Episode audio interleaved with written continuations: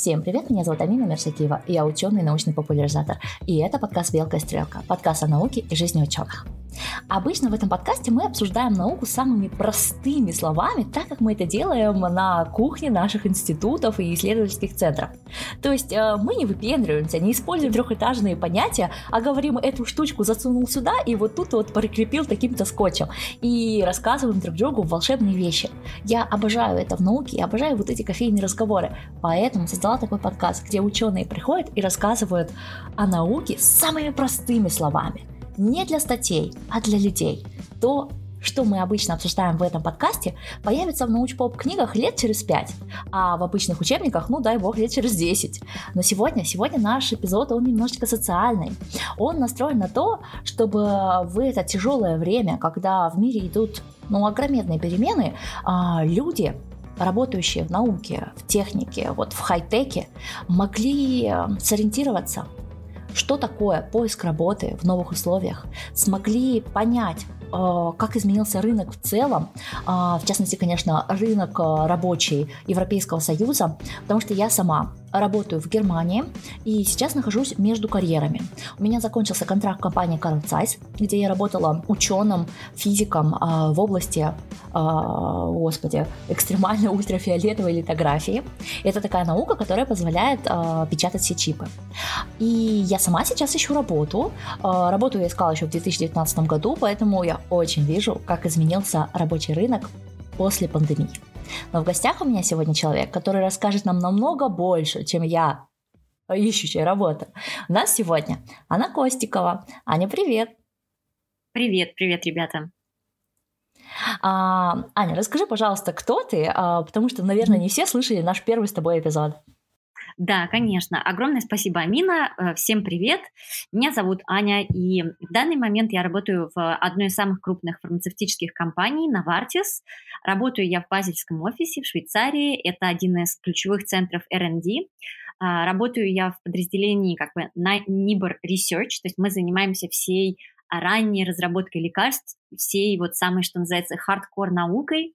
А моя роль там, я являюсь директором по Translational Data Science. У меня достаточно большая команда. Сейчас уже, наверное, у меня человек 13 в команде. Вот. А наша основная роль и как бы ответственность – это анализировать все разнообразные данные, которые мы получаем в ходе клинических испытаний. Притом клинических испытаний от самого раннего этапа, когда они еще только-только приходят из приклиники, до самого позднего этапа, когда они уже почти что вышли на рынок или выходят на рынок. Вот. А мы работаем с очень разными данными, от молекулярных до данных изображений, цифровых носимых устройств и так далее. Вот. И основная наша задача – это привносить так называемую точную медицину, precision medicine, а, в нашу разработку лекарств. То есть как сделать лекарства более полезными каждому конкретному человеку и как это сделать на основе собираемых данных. Вот. По образованию я окончила аспирантуру в Швейцарии тоже по специальности вычислительная биология и биоинформатика. Какое-то время была в науке, а потом ушла в индустрию. И в течение восьми лет работала на крупные технологические компании по направлению Data Science и машинное обучение – вот, но потом очень заскучала по э, сфере life sciences, то есть э, науки о жизни, и решила, что как раз-таки это хороший момент перейти обратно. Вот, и последние три года работаю в Novartis. Ой, это очень круто. Uh, у нас, Аня, был эпизод про computational sciences, про то, если вы хотите стать data scientist, если вы хотите в свою науку, да, то есть вы биолог, химик, физик, вы хотите добавить какую-то вещь программирования, да, то есть какую-то симуляцию, моделирование, тем самым ускорив свои исследования, проверив свои гипотезы быстрее. Вот у нас был целый эпизод, почему это важно и почему это круто. И я знаю, что за вот этот год молодые ученые с радостью слушают тот эпизод. Идите, слушайте, он классный вы найдете в инфобоксе информацию по нему. А сегодня мы вот встретились из-за такого нового твоего проекта, который родился буквально просто на коленке за две с половиной недели, но при этом он очень классный. Расскажи нам, пожалуйста, что это за проект peer-to-peer, почему он возник, и давайте э, уточним даты. Сегодня 8 апреля 2022 года. У нас идет шестая неделя войны в Украине. А, это тяжелое время. На сегодняшний день в Евросоюз а, уже приехало четыре с половиной миллиона беженцев. А, по данным ЮНИСЕФа, каждый второй ребенок Украины покинул свой дом, да, то есть не все они стали беженцами, но к К сожалению, половина украинских детей были вынуждены покинуть э, свой дом. И вот в этих реалиях появился проект Peer-to-Peer CV. Расскажи, пожалуйста, mm-hmm. мне. Да, значит, э, расскажу про него. Ну, как уже Амина сказала, что, как и для, наверное, всех, наверное, людей в мире, для меня начало войны в Украине было абсолютным шоком. Я до сих пор э, нахожусь в этом состоянии, должна честно признаться. Я считаю, что это одно из самых вообще ужасающих событий, наверное, в моей жизни, которые мне вот э, пришлось пережить. Вот, и э, как бы для меня одно из самых вот таких сложных вот эмоциональ, с эмоциональной точки зрения элементов было то, что агония по поводу того, что я ничего не могу против этого сделать. То есть у меня есть абсолютное несогласие с тем, что это происходит, мне хочется, чтобы это перес- прекратилось, вот, но я не могу этого сделать. И вот это абсолютное ощущение беспомощности собственное, оно было для меня просто ужасающим в плане вот эмоционального переживания и как я себя чувствовала. И я пыталась найти какие-то варианты помогать, и понятное дело, что я участвовала в ряде там всяких э, там помощи и финансовой, и разного рода а, донаты делать и так далее, и помогать здесь людям, которые приезжают в Амстердам, потому что я основную часть времени живу в Амстердаме, вот. Но очень часто это такая неперсонализированная помощь. То есть ты собираешь там деньги или вещи, или продукты, или что-то, и потом не, не видишь как бы в результате, как, кому это помогло. Вот. И плюс оно, еще, оно вот такое неперсонализированное очень. Вот. Но в этот же момент мне стали писать, но мне да, и до этого очень часто писали люди, которые ищут работу а, через LinkedIn или какие-то другие социальные сети, и просили посмотреть на их CV, чтобы помочь им как бы адаптировать его под западный рынок, а, европейский или американский. Потому что мне за последние там сколько, 10-15 лет моей карьеры, э, при, ну, я видела тысячи CV и нанимала очень много людей, вот. поэтому у меня как бы есть как профессионально набитый взгляд на то, как это должно выглядеть, чтобы э, это было понятно нанимающему менеджеру, это было понятно рекрутеру и так далее. Вот. И мне стали писать люди на LinkedIn, о том, что вот мы сейчас там э, вынуждены были уехать, например, из Украины, и сейчас э, в поисках находимся работы, потому что очень часто государственные а, организации, которые взаимодействуют с людьми, э, которые беженцы, и мне сам вот этот термин беженцы, мне он не нравится, он очень имеет какую-то такую негативную коннотацию. На английском есть очень хорошее слово, которое мне нравится значительно больше, displaced people, то есть люди, которые вынуждены сменить их локацию, вот эти displaced people, они как бы оказываются в следующей ситуации, что государство им предлагает очень часто у государства есть выход на очень такие базовые работы. Ну, например, там, уборщица, там, мыть посуду, я не знаю, какие-нибудь кассиры. Там, слесарные работы, кассиры и так далее. А многие из людей, которые вот эти самые displaced, они очень high-skilled professionals, то есть люди с очень высоким уровнем образования, очень э, как бы интеллектуальным типом работы, и для них это тоже является частью абсолютно как бы культурного шока, потому что мало того, что они вынуждены покинуть свою страну из-за ужасных обстоятельств, но и еще им как бы в этих условиях предлагают работу, которая совершенно ну, не соответствует их уровню. Ну вот. Да, и эм, эти люди как бы стали мне писать, я как бы помогала в ручном режиме, говорю, что да, там типа переходи на WhatsApp мы, или там Telegram, мы с тобой там спишемся, я все прокомментирую и так далее. Вот.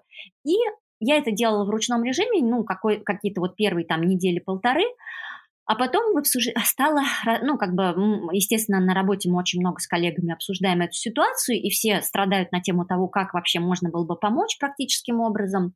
Вот.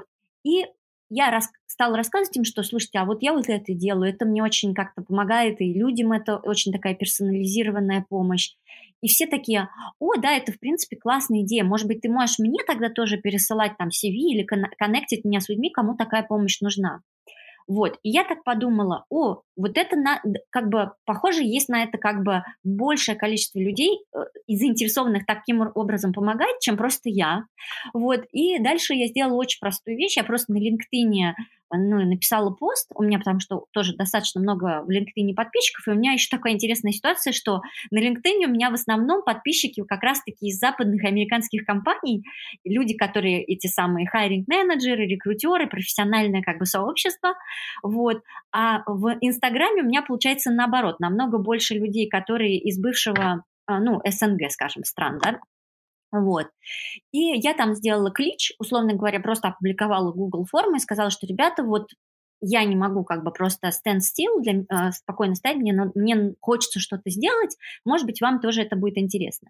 И пошел совершенно сумасшедший отклик, потому что очень много людей стало записываться как ревьюеры, я их называю ревьюеры, то есть люди, которые просматривают CV, и люди, которым такого рода помощь нужна. И это там, типа, через день я зашла, чтобы проверить Google формы, и там оказались там просто тысячи людей записались, вот, и я поняла, что, да, в ручном режиме, конечно, тут уже не получится их никак сводить, потому что у меня была исходная идея, это просто, ну, там напишет 20 человек, я их, естественно, всех познакомлю, вот, но это вышло, соответственно, совершенно другие какие-то масштабы. И я поняла, что, окей, если я буду это в ручном режиме делать, то это мне на следующий месяц просто заниматься мэтчингом. Вот. А так как, э, ну, я до этого работала в технологических компаниях, то я сразу подумала, окей, может быть, можно будет сделать какой-то автоматизированный метод, простой, вот. И дальше я обратилась к своему партнеру, мужу Андрею, который а, тоже и очень хорошо в этом разбирается. Он строил как бы такие технологические платформы много. И я говорю, Андрей, очень нужна твоя помощь, вот, потому что я не смогу это в ручном режиме все раскидать. Вот, и, и, и дальше мы сделали, опять же, такие клич волонтеров, то есть людям, которые разработчики, UX-дизайнеры, а, специалисты по HR, которых мы попросили как бы можете, ребят, помочь с тем, чтобы сделать какой-то автоматизированный метод. И все это за две недели вылилось в реально настоящую прямо платформу, которая позволяет делать матчинг, то есть как Tinder, но только для тех людей, которые делают CV-ревью друг другу. Вот.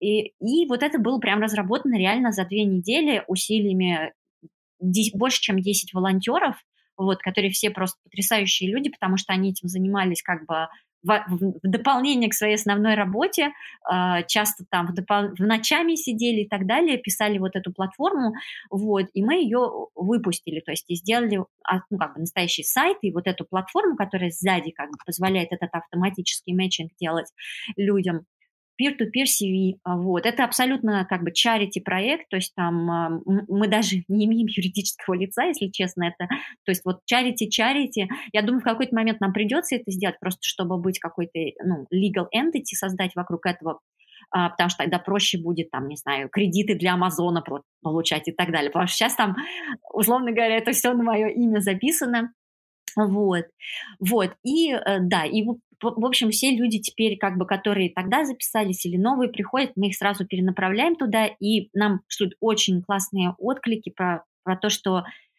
ревьюеры, они просто фантастически помогают эмоционально этим людям. То есть, э, как бы, они дают еще уверенность в том, что это возможно, что ты востребованный, что для тебя есть место на этом профессиональном рынке и так далее.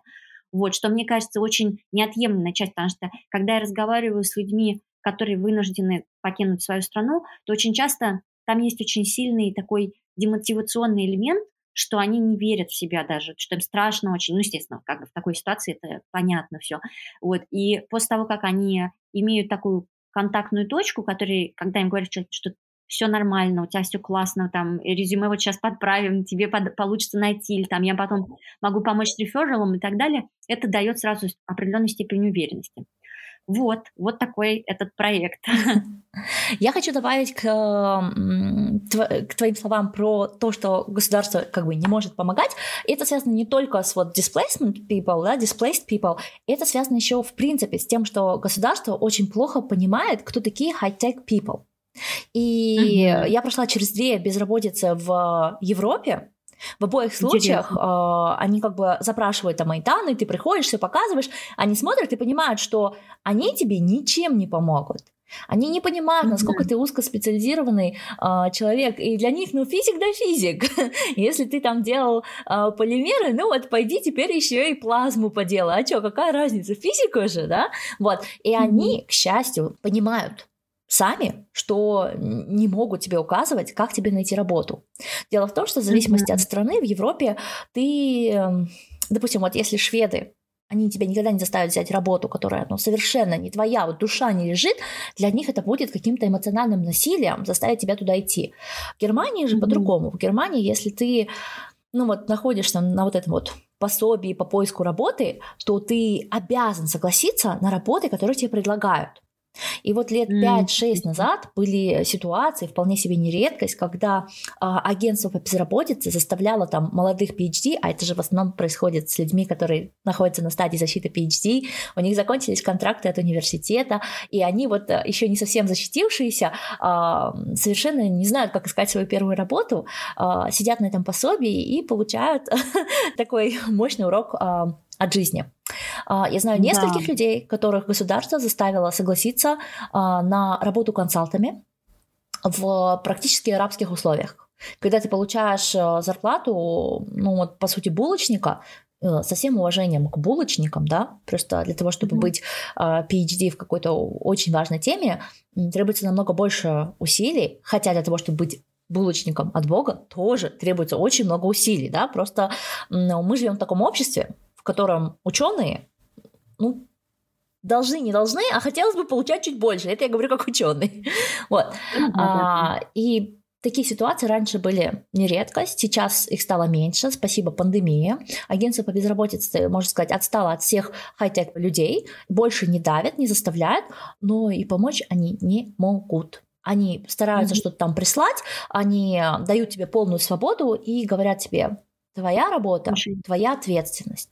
Поэтому, дорогие э, беженцы, дорогие люди, которые сейчас находятся в вот такой ситуации, что вам страшно, вам не помогают, поверьте, это происходит со всеми э, и иммигрантами, и с местными людьми, которые mm-hmm. обладают образованием э, выше магистрского, да, то есть иногда и магистрантам mm-hmm. очень тяжело, а доктора наук, э, PhD, э, врачи, вы сами выгрызаете себе этот путь, и это не связано с тем, что вы беженец. Вот. Угу. А, важно это понимать. Я надеюсь, что вы сейчас, все, кто нас слушает, вы этот момент поняли. А, знаешь, я тоже записалась волонтером в этот проект и видела всего пока два CV. Так получилось, что моя первая а, девушка, которая ко мне обратилась, она, видимо, ушла в спам или как-то так она потерялась немножечко. Вот сегодня мне прислали другое CV, а, смотрю на него, у меня столько-столько идей, мне кажется, вот какие-то такие базовые вещи, которые каждый человек должен знать, прежде чем делать CV. Вот сегодняшнее CV. Mm-hmm. А на что ты обращаешь внимание в первую очередь, когда ты его открываешь? Mm-hmm. Первый самый важный элемент – это структурированность, потому что обычно как бы человек, который просматривает CV, то есть нанимающий менеджер, рекрутер и так далее, у них есть очень мало времени на то, чтобы вообще зацепиться за, за CV. Поэтому чем более структурированные, тем больше там ярко подсвечены все ключевые слова и понятно, как вообще выглядит там история человека, тем выше шанс, что на это CV будет потрачено больше времени. Потому что в целом и среднем я могу сказать честно, что на первый скрининг CV у профессионального э, там рекрутера или нанимающего менеджера уходит до 30 секунд максимум, то есть это очень быстро происходит. Соответственно, чем лучше вы его структурируете и чем а, лучше вы сможете подать ключевую информацию понятным образом, тем будет а, лучше и больше шанс на успех, скажем так. Вот, то есть э, это одна из интересных особенностей что очень часто люди, которые идут из науки, например, они же пытаются рассказать обо всех своих достижениях, обо всех своих публикациях, об awards, конференциях и так далее. И это вообще можно сразу исключить, э, только дать цифру можно, что published in this many journals или столько-то там first author или co-author и так далее, то есть в каких публикациях. Но вот эти восьмистраничные CV, как они приняты в науке, это как бы не актуально, скажем так, для индустрии совсем. У меня, короче, 4 CV. Uh-huh. Одно для индустрии на английском языке, одно для индустрии на немецком языке, одно для академии на английском языке и одно для академии на немецком языке. То есть а, первый совет, который нужно сделать, у вас должны быть разные базовые CV, которые вы используете на разных позициях, и они, конечно же, все между собой по-разному структурированы, есть какая-то общая э, цель, общая такая подача, но даже в моем академическом резюме всего две страницы. Потому что mm-hmm. а, все статьи свои я там не указываю, а делаю активную ссылку на Google Scholar. Ну, что же я, изверг и себе, и людям. И а, ведь написать можно что угодно. Написать можно что угодно. И только вот этот вот... А, твои статьи в открытом доступе, вот они реально показывают твой H-индекс, который доступен э, онлайн, он реально показывает, кто ты, да, то есть если у вас академическое CV, действительно, выкидывайте все ваши статьи оттуда, а делайте это в виде активных ссылок. Все равно сейчас никто не отправляет резюме по почте э, бумажной. Это всегда электронные вещи с активными ссылками. Пожалейте себя, природу и ревьюера, кто будет вас отбирать. Вот. А, скажи, пожалуйста, вот у меня довольно такой важный момент, когда открываешь мое резюме, там прям сразу видно мое имя, потом моя фотография. А, скажем, что фотография это вообще по выбору, это не влияет на вашу работу, но если уж вставили, вставьте, пожалуйста, приличную фотографию. Не нужно фотографии с кальянной брать, да, это вот прям такие моменты. А, я, я видела просто разные а, фотографии, вот. Ну, хотя бы, я не знаю, сходите, сфотографируйтесь отдельно на это дело, да, ну, дело пяти минут. Дело пяти минут фотографироваться на свой телефон и вставить туда приличную фотографию, да. Вот, где вы улыбаетесь, где вы такой открытый, где вот вы, хоро- вы хороши. Но затем у меня каждая отдельная позиция, я пишу, вот, Амина Мерсакиева, там, запятая PhD, а потом заявка на такую-то позицию в такую-то компанию. Uh-huh, uh-huh. А, то есть я делаю персонализированным каждое свое резюме. Скажи, пожалуйста, это важно? Э, я бы сказала, что важнее указать то, на какую должность. То есть, в принципе, то есть, если ты э, там data science или там, условно говоря, я не знаю, там, фи, э, как, как бы, или clinician там и так далее, и так далее, и тому подобное. То есть, условно говоря, надо сделать понятным, про что твое CV в плане как бы роли, да, вот это важно. А указывает ли конкретную компанию или нет, это на самом деле не играет огромной роли. Это может быть, ну, может быть, привлечет некоторых рекрут, рекрутеров, то есть, что человек постарался, уделил этому внимание. С точки зрения hiring менеджера это уже не так важно, потому что на самом деле большинство, вообще вот в этом отличие hiring менеджеров очень часто от рекрутеров, что hiring менеджеры вот реально они очень сфокусированы на контенте, да, то есть чтобы понять, что у человека действительно есть skill ы, что он э, подходит для этой позиции там и так далее, а, в меньшей степени их заботит вот именно, есть ли фотографии или нет, указан ли там, не знаю, день рождения. День, день рождения, да. Вот эти все элементы, на самом деле, большинство хайринг менеджеров, они как бы не, не особенно на это обращают внимание. Более того, ребят, если честно, вот э, с фотографиями такой момент, что в некоторых странах это прям считается чуть ли не must, э, то есть обязательно надо иметь, в некоторых странах это прямо нет-нет, типа Америки там или Канады, но по большому счету большинство людей на Западе, которые ищут работы, они ставят у себя во главе там ссылку на LinkedIn, и если кому-то очень хочется, он может кликнуть и посмотреть, как ты выглядишь на LinkedIn. И мы отдельно, я считаю, еще надо проговорить про LinkedIn, кстати, который для очень многих людей, особенно из академии, они даже не понимают вообще важность э, профиля в LinkedIn и насколько это важная социальная сеть для рекру- рекрутмента и вообще нетворка, если быть совсем честной. Итак, bottom line понятен. Давай перейдем к самому контенту тогда. Раз это самое важное, обсудим конкретный контент. В первую очередь я всегда указываю, э, либо образование идет, либо э, job experience. Э, лично я считаю, что разницы нет, что идет первым. Главное, чтобы было точно понятно, что вот оно образование и вот оно job experience. Две вещи, которые вас, по сути, определяют. Но у себя я ставлю job, job experience выше. Затем, структура, как ты говорила, да, о том, что важно, чтобы было понятно, что идет первым, что идет последним, где, что, зачем. А, компания, дата, когда работал, позиция, а затем я вижу у многих, что они пропускают, что конкретно они делали в этой компании. Насколько это важно для hiring менеджера? Это самая важная информация, на самом деле. Мое предпочтение, что сначала давать рабочий опыт, потом образование, потому что опыт играет большую роль с точки зрения hiring менеджера, чем образование, но если нет опыта, то ставить типа PhD в качестве опыта, да, mm-hmm. это нормально. Все PhD так делают, и тут никакой проблемы нет. Дальше ты все правильно абсолютно сказала, что э, время, должность, название компании, да, это прям must. Да, тоже не все это делают, это вот удивительно, но прям не все это делают. А это очень важно, потому что из этого выстраивается история, потому что обычно это еще и хайлайтится, как бы, да. Ты когда смотришь на CV, ты прямо видишь, окей, сделал то-то, потом пошел туда в такой роли, потом туда, потом туда, и столько-то там поработал. То есть это дает как бы структуру того, что происходило с человеком. Дальше. То, что ты сказала, это вообще самое важное. Вот через эти там bullet points или что-то нужно уметь рассказать историю того, что ты делал, как ты это делал, какие скиллы использовал и какой ты то, что называется, привнес value, то есть ценность для той компании или той организации, где ты работал. А это вообще самое важное, потому что ровно поэтому uh, hiring менеджер определяет, нужно ли делать uh, так называемый screening call, то есть первый созвон, чтобы поговорить или нет.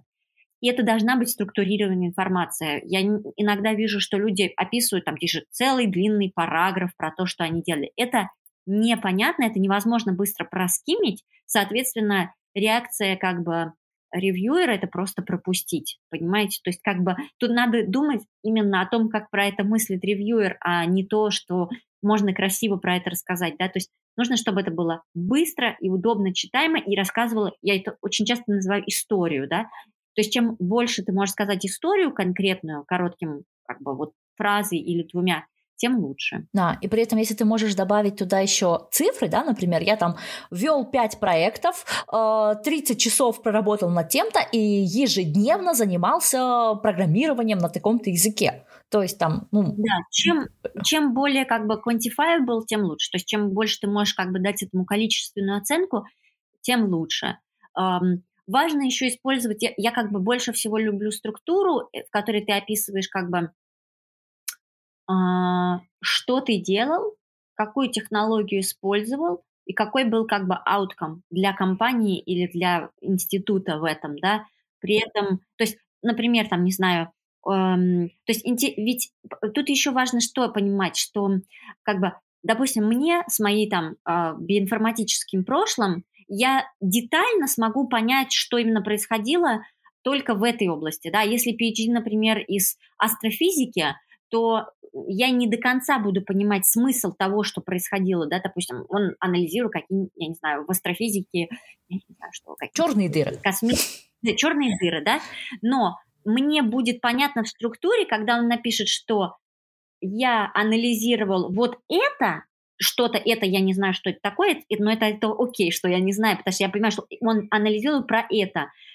вот на основе таких вот данных, это были, например, изображения, да, которых был там, не знаю, 5 терабайт, вот такими-то алгоритмами, и в результате обнаружил, а, я не знаю, там, новую черную дыру и опубликовался по этому поводу. Вот очень понятная история. Я даже не знаю ничего про черные дыры, я понимаю, что делал человек, как он это делал и какой был результат, да. Вот это вот очень важный элемент, да. То есть по сути, вот расписывать все детали про черные дыры не надо, потому что я все равно не эксперт в этой области, мне это почти ничего не скажет. Так же, как и... То есть, вот, допустим, можно вдаваться в подробности, как там кто-то анализировал, не знаю, экспрессию генов э, там, в такой-то мышиной модели. Но это не важно. Важно то, что мы занимались Альцгеймером, у меня была мышь по Альцгеймеру, я проанализировал, там, не знаю, 60 э, здоровых мышей. мышей против 60 мышей в Альцгеймере и со здоровьями, определил 5 биомаркеров, которые специфичны к этому, опубликовали статью в Nature. И эти биомаркеры теперь могут пойти как бы в Translational Science. Ну, идеально. Все понятно, что, человек делал и что он понимает смысл дать своей задачи. Да? Это вот, э, вот, вот такого рода историю нужно пытаться рассказать. Мне даже очень нравится, что ты сказала про смысл, потому что очень часто люди не умеют коротко рассказать о своих... Вот попробуйте написать о своем проекте в 100 словах. Если вы в 100 словах mm-hmm. этого делать не можете, есть а, большая вероятность того, что вы не понимаете того, что вы делаете, зачем вы это делаете и какими методами. Mm-hmm. Попробуйте рассказать свой научный проект пятилетнему ребенку. А, конечно, вы же не будете пятилетнему ребенку говорить там трехэтажными терминами, но если вы смогли донести суть до ребенка, то это круто. И об этом этот подкаст. Есть у меня эпизоды, которые получают отклик типа «я вообще ничего не поняла», и я уже понимаю, что в следующий раз, обсуждая там какую-то генную инженерию, мне нужно делать больше ремарк и, простите, играть больше под дурочку, чтобы вы, наш третий собеседник, почувствовал себя комфортно. Вы же не можете у меня в моменте спросить какие-то вопросы. Эту роль mm-hmm. за вас выполняю я, да? И то же самое вы должны сделать с вашей работой. Вот мы сейчас очень много говорим про то, как искать работу в науке, но вообще-то это относится ко всем вещам. Даже если вы, да, я не знаю, SMM, маркетолог, а, вы там, я, просто я сейчас с Инстаграмом и с этим вот совсем как-то примерно понимаю, о чем, какие там есть специальности, да. Допустим, вы монтажер звука, вот, вы монтажер звука, а, и вы конкретно пишете резюме. А, делал монтаж такому-то фильму, делал монтаж такому-то подкасту, 300 часов, сделал том-то, 200 эпизодов вот тут-то четко, все понятно. Можно оставить ссылку на этот подкаст, на этот фильм, зайти и послушать конкретно вашу работу. А, вы певец, вы написали столько-то песен, они там вошли в какие-то конкурсы, они вошли там-то, там-то, вы, а, опять же, SMM, маркетолог, работали в такой-то компании, работали над таким проектом 200 часов, ваша реклама висела там, я не знаю, над МКАДом, над новой площадью в Алматы, над, э, на Times Squares, вы участвовали в таких-то проектах, делали такую-то работу, да, то есть вы конкретно рассказываете историю, которую поймет пятилетний ребенок. Поставьте это себе целью, и тогда у вас появится история. И, как бонус, вы лучше будете понимать, где ваш проект находится сейчас. Ведь mm-hmm. э, многие люди не всегда понимают, куда движется их проект, что они вообще хотят от этой жизни. И очень круто составить свое резюме, как минимум, для того, чтобы понять, где ты. Вот. Yeah. Э, следующий такой мой вопрос, да, есть у меня еще один лайфхак. И вот я сказала, что у меня четыре базовых э, резюме, которые mm-hmm. я там, когда мне надо, достаю нужное. Но а, они у меня по два листа, но я добавляю и удаляю какие-то строчки в зависимости от позиции, на которую подаюсь. Потому что мой опыт, он был, скажем так, ну, очень разнообразен, да, то есть я начинала как химик, а, который в лаборатории что-то делал, потом стала квантовым а, теоретическим физиком, затем а, работала всю жизнь в полимерах, потом ушла в оптику, и это все дает мне очень разнообразный 13-летний опыт. Когда я подаю uh-huh. сейчас на разные позиции, есть позиции, в которых важнее оптика. И тогда та часть, пусть у меня работа по оптике была там два года тут и полгода там, я ее прям расписываю. То есть у меня получается uh-huh. резюме, да, что вот эти вот полгода, но и вот эту статью и вот этот метод, и все кода, которые я там использовала, и э, там, я не знаю, все статьи, которые нам удалось сделать, все там коллаборации, и в рекомендациях, да, да то есть э, есть у меня в академическом э, резюме э, раздел тех, кому можно написать, чтобы узнать обо мне. Это мои PhD-супервайзеры, но это также коллабораторы, с которыми я работала. Они видели меня лично в работе, и даже если у нас нету прямой э, статьи, у нас было достаточно разговоров за чашкой чая для того, чтобы они спустя там 3-5 лет вспомнили и могли сказать, да, девчонка нормальная, работать умеет, башка варит, да, ну как бы, если это академические позиции. Mm-hmm. Вот. Скажи, пожалуйста, это же, ну, я считаю, что это правильный подход, но, может быть, я... Я считаю, что это абсолютно правильный подход, я делаю ровно то же самое. А, значит, смотрите, то есть я всегда это переписываю в своем CV, у меня всегда меняется чуть-чуть контент вот этих bullet points, и даже то, как я иногда чуть-чуть даже делаю фокус в плане того, что я как должность даже, я чуть-чуть моделирую, да, чтобы смени, сместить фокус, всегда переписываю вот header, так как у меня под мной идет executive summary, да, и я прям его всегда переписываю под конкретную позицию, потому что у меня он состоит из условно там шести строч, не, пяти строчек, первые две с половиной я про себя говорю, а вторые две про то, как бы, value, который я привнесу в компанию. И это всегда супер специфично к роли. То есть это прямо всегда переделываю, прямо скажем.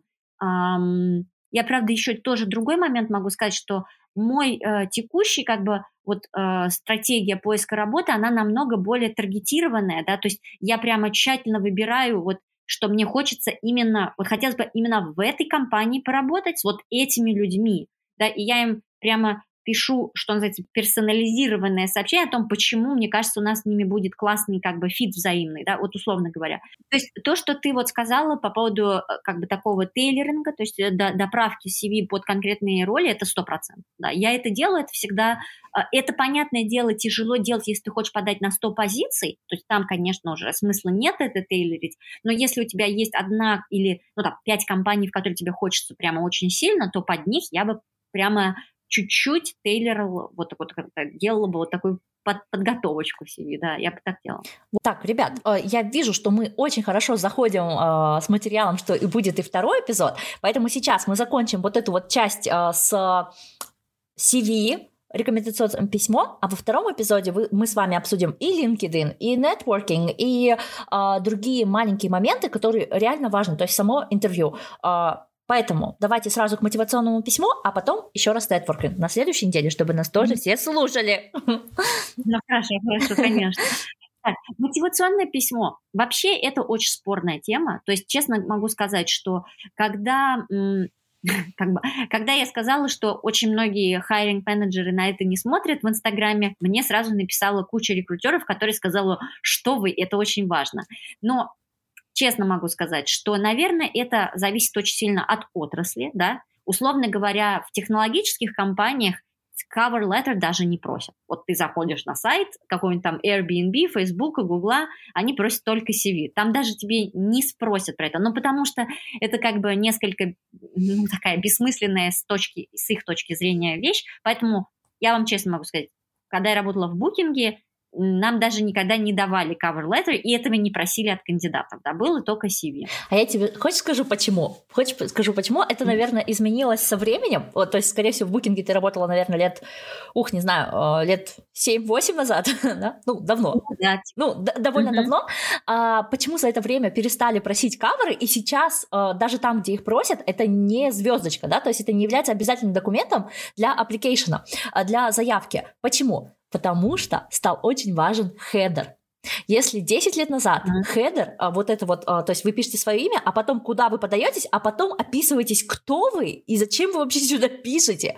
Вот этот header, mm-hmm. 4 там строчки, 6 строчек, раньше его вообще писали если писали, это было просто кошмарно, да, просто так вот, зайди сейчас в LinkedIn, и это просто такая слеза от header а большинства людей, потому что это просто невозможно читать. Вот мотивационное mm-hmm. письмо, по сути же, это же тоже, что сейчас отражается в хедере. Да, это правда, это правда, да. И, и потом, поймите, вот честно, большинство мотивационных э, писем, которые я видела, они ужасно сухие, они очень такие бюрократичные, потому что первое, что делает человек, которому надо submitить motivation uh, letter – он гуглит uh, how to write a great motivational letter, и дальше видит вот эти все темплейты, которые написаны ну просто не, ну, ужасным языком, то есть они очень скучные и очень однотипные, да, то есть э, потом, э, но я понимаю, что в некоторых, наверное, типах организаций, э, в некоторых, ну как бы, скажем так, типов рекрутеров, они будут читать и обращать на это внимание – Честно, с технологической точки зрения, я большинство людей, которые работают в крупных техкомпаниях, они даже не смотрят, ну как, это даже не просят, да, потому что, как правильно сказала Амина, вот этот вот summary в самом CV, он как бы по сути заменяет мотивационное письмо. И вот это именно по, по, та самая причина, почему я всегда его переписываю, да, потому что я хочу показать, в чем моя добавочная ценность для этой компании как специалиста. И я это делаю там, не в мотивационном письме. Здесь есть оговорка, что если вы напрямую э, в, э, как бы в контакте с hiring менеджером и рекрутером, то им написать почему вам эта позиция интересна и как вы как бы фитите в эту роль, то есть подходите, можно, но опять же, это должно быть кратко, потому что вот эта страница, значит, полотно текста, ну его, честно говоря, просто никто читать не будет, вот, а, и, и тогда уж писать его очень кратко и так далее. Я бы, я, как сказала Амина, я считаю, что намного лучше сделать это вот именно executive summary в самом CV, вот. Um, уж точно в этом мотивационном письме не надо рассказать, как многому вы хотите научиться на этой работе, потому что с точки зрения hiring менеджера это получается как бы а, чем организация полезна вам, а на самом деле hiring менеджеру интересно, чем организации полезны вы. То есть как бы то есть вот этот вот mindset того, что типа я приду и многому научусь, он очень наивный, и как бы когда человек про это пишет, это прямо показатель того, что человек, ну, еще в начале своей карьеры, потому что любой компании интересно не то, чему вы научитесь, если честно, и сколько вы денег зарабатываете, а им интересно, сколько от вас будет полезного выхлопа вот этой компании, и как вы им поможете, да, то есть э, вот поэтому уж если писать мотивационное письмо, то хотя бы делайте вот эту инверсию позиции, то есть чем вы добавляете им а, плюс, пользу. Вот. Угу. Я могу привести пример одного из своих там последних мотивационных писем, да. Обычно мои мотивационные письма выглядят так там мой адрес, ла-ла-ла, потом вот кому, ла-ла-ла, потом я прикладываю все усилия, чтобы найти конкретного человека, который отвечает да. за эту позицию, потому что это не всегда очень очевидно. Может быть такое, что ты подаешься через LinkedIn, там за позицией не закреплен человек. А если зайти на сайт компании, то там вполне себе написано, что фрау такая-то или хер такой-то отвечает за эту позицию, за таким-то номером. И я прям пишу, дорогой или дорогая фрау такая-то. Ну, Это звучит ужасно, ну хорошо, дорогой, ладно. А, дальше. Я пишу вам для того, чтобы податься на позицию номер такой-то, вот такое-то название, вот вашу прекрасную компанию вот в этой локации, потому что у большинства компаний есть несколько офисов по всему миру, и вот э, как бы вы просто показываете, насколько вы понимаете, куда вы идете. А, затем я просто расписываю, чем да. буду я полезна. В описании к позиции написано, да, что нам нужен вот такой-то там, я не знаю, дата сайентист, который имеет опыт в этом-то, в этом-то, в этом-то, в этом-то. Обычно мужчины подаются, если у них есть хотя бы там два матча из общего списка, а женщины подаются, если у нее хотя бы 100%, тогда она подаст. Но нет, нет, нет, так, так делать не надо, дорогие девушки, а, молодые люди, а, так тоже делать не нужно, нужно быть более реалистичными, а, потому что вы тратите и свое время, и время а, менеджера, который читает вашу заявку. Вот вы так пять раз напишете, он потом запомнит, ой, опять пишет этот парень, да нафиг я его буду читать, пойду-ка я его сразу в спам, и вот это вот мне тоже не нужно. То есть, ну, будьте mm-hmm. реалистичны. А, если у вас есть какие-то матчи, есть а, скиллы, которые супер важны. Да? То есть, если вы никогда не работали на вот таком-то синхотроне, если вы никогда не делали вот такой-то анализ, и если вы никогда не делали этого, а, это может быть либо очень важно, либо э, как бы хотелось бы, чтобы mm-hmm. ты это умел. Но окей, не умеешь, мы тебя там отправим в соседнюю лабораторию, за два uh-huh. месяца они тебя научат. Да? То есть нужно отдавать себе отчет, э, что иногда некоторые позиции, некоторые вот скиллы, они просто настолько фундаментальные, но вы никогда не угадаете, которые из них настолько фундаментальны. Uh-huh. То есть вы никогда не угадаете. Будут позиции, на которых самым фундаментальным будет ваше умение uh-huh. говорить потому что я не знаю, что у вас там нужно постоянно с клиентом работать, да, и каждую неделю будет новый клиент, а вы не умеете разговаривать, не умеете общаться вообще с людьми. Ну, ну и все, ну и все. Вы говорите только там на, на немецком на уровне B1, а вам нужно будет общаться с э, владельцами э, маленьких немецких фабрик, которые говорят на диалекте, ну вы же не поймете. И какой бы ты хороший специалист не был, ну, тебя нельзя yeah, взять на эту позицию, ну, то есть нужно понимать. А, это я говорю к тому, что вы никогда не знаете, что важно, что не важно. А, в общем, дальше вы пишете. Я, имея опыт в том-то, в том-то, в том-то, в том-то, очень рад подать на эту позицию, потому что я точно смогу сделать для вас вот это, вот это и вот это. Угу. И по такой структуре я каждый раз делаю свое мотивационное письмо. Да, очень мудро. У меня хедер очень маленький, но мотивационное письмо, вот а, тоже шесть строчек, да. но они делают то же самое, да, что да, делают твои шесть строчек а, в И хедере. очень правильно. Я думаю, я вот полностью считаю, что ты правильную стратегию используешь. Угу. И я еще вот добавлю вам, чтобы вам было интересно прийти слушать нас на следующий эпизод и про LinkedIn, и про то, и про все, а, и про нетворкинг. Когда я искала свою работу в 2019 году, я подала 350 заявок. Сейчас я тоже ищу работу, а, и пока что подала всего 23 заявки. Но процент а, вот этих вот активных интервью на проценты, вот тогда я подала там 350, 50 компаний позвали меня на первое интервью, и я получила всего одну работу после семи интервью с этой компанией. Я реально задолбалась, пока получила, пока подписала контракт.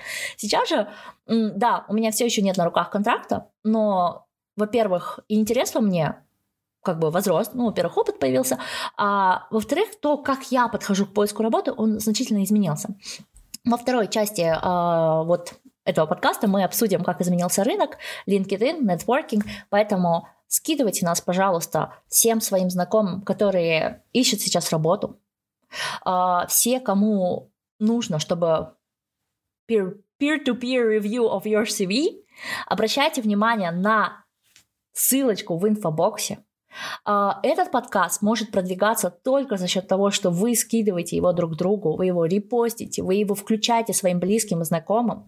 А, я знаю, что сейчас половина народу перешла на то, чтобы слушать его в Телеграме. В Телеграме я его тоже публикую. Заходите, слушайте. И если вы перестали нас слушать на каких-то платформах, потому что они вдруг недоступны в ваших странах, сделайте момент, зайдите и отпишитесь. Когда вы подписаны на какой-то подкаст, на какой-то контент, и вы его не потребляете, то система прячет этот контент от всех остальных. Сейчас меняется время, это не самое важное в вашей жизни, это не самое важное даже в моей жизни, несмотря на то, что я обожаю этот подкаст, но такой вот момент. Мы делаем с вами этот контент вместе, я надеюсь, что он для вас полезен. Пандемия у нас не закончилась, поэтому мойте ручки, заходите в YouTube смотреть на нас и приходите нас слушать через неделю. Пока-пока.